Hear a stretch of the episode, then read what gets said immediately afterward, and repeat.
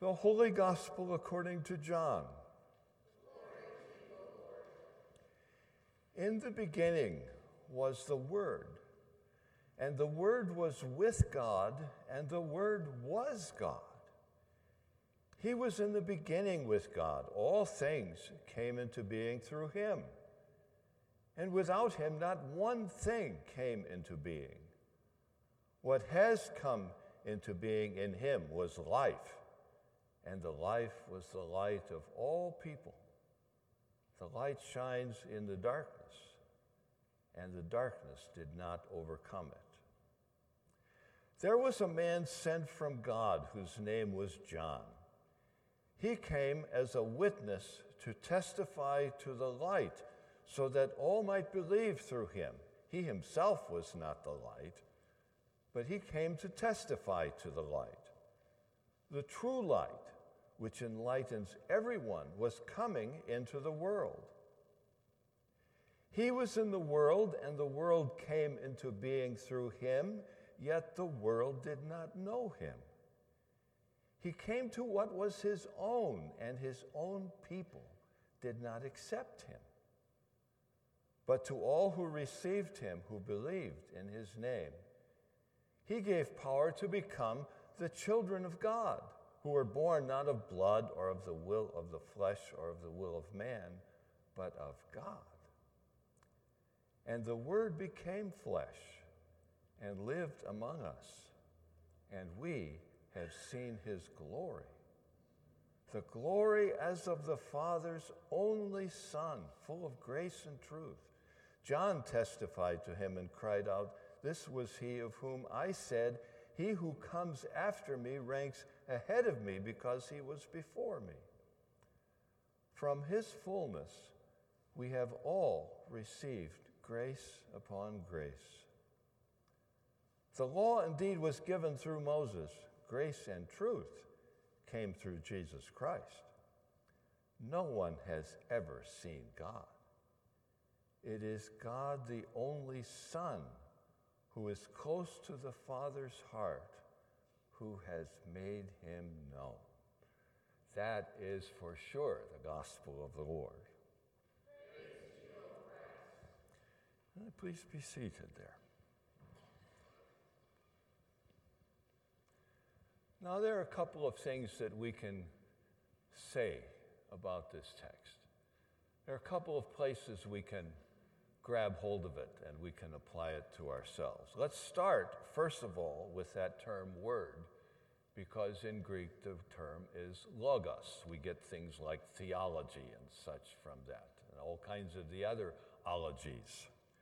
So, this word is what John is talking about this word is not only God, God revealing himself to us, telling us things about him, but this word is God coming to us, which could take us right back to Christmas and the theme of Emmanuel, because that's the theme of Christmas. God is with us. So, this word, this Son of God, who is God, who was present at creation, all kinds of learned things there, powerful things. This word became flesh. In other words, became human.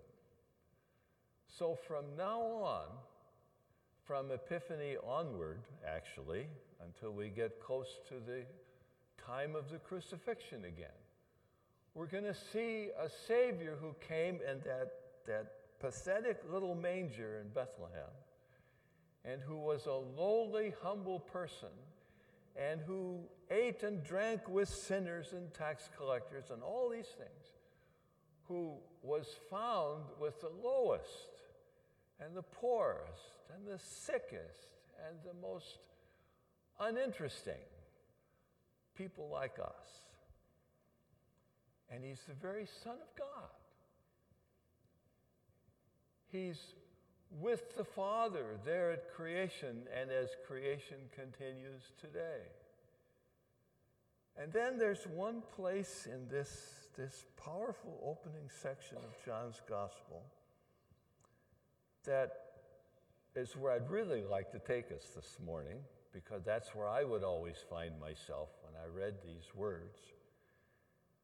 Jesus is the light that shines in the darkness. I guess if we, if I had known this all along, I was going to preach this morning, I'd tell Char, hey, look up this little light, this little gospel light of mine. We're going to let it shine. But that's, that's, that's a later song because Jesus is the first light that shines in the darkness. it's not proper etiquette for a pastor to preach about what he read in the Sunday paper because then everyone knows he hasn't done any preparation until Sunday morning. But you know that's what I have not done. But I have read the Sunday paper. And there is an editorial in there from someone, I think it's from Vancouver Tribune or something, about all of the discord and all of the dissension and the hatred and the dividing up that is a reality in our society today. It's there. And it's not related to a particular group of people. I think all of us, we've just, as a country, we've just become mean and ornery and, and joined our own camps and we refuse to listen to anyone from someplace else. It's a mean place we live in today. It really is. It's a mean world, actually, not just our country. There is a place across the parking lot from us called the Hospice House where I had spent a lot of eight years of my time, my ministry. One thing is true there. When the darkness is most dark, when life is most difficult, when there seems to be no way out, when it is so hard we have no way we possibly can imagine getting through it. That's where we look for the light. And the light always shines.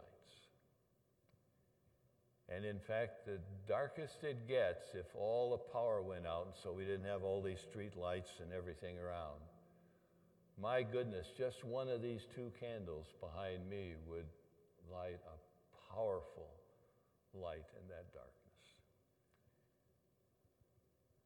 And that's the way John wants us to take his words here.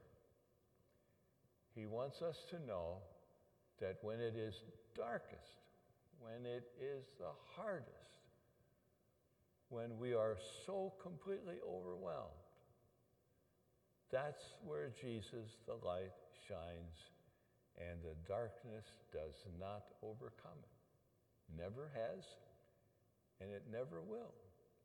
It's absurd, of course. It's absolute foolishness because, in fact, Paul later on calls the cross foolishness, doesn't he? And yet it's true.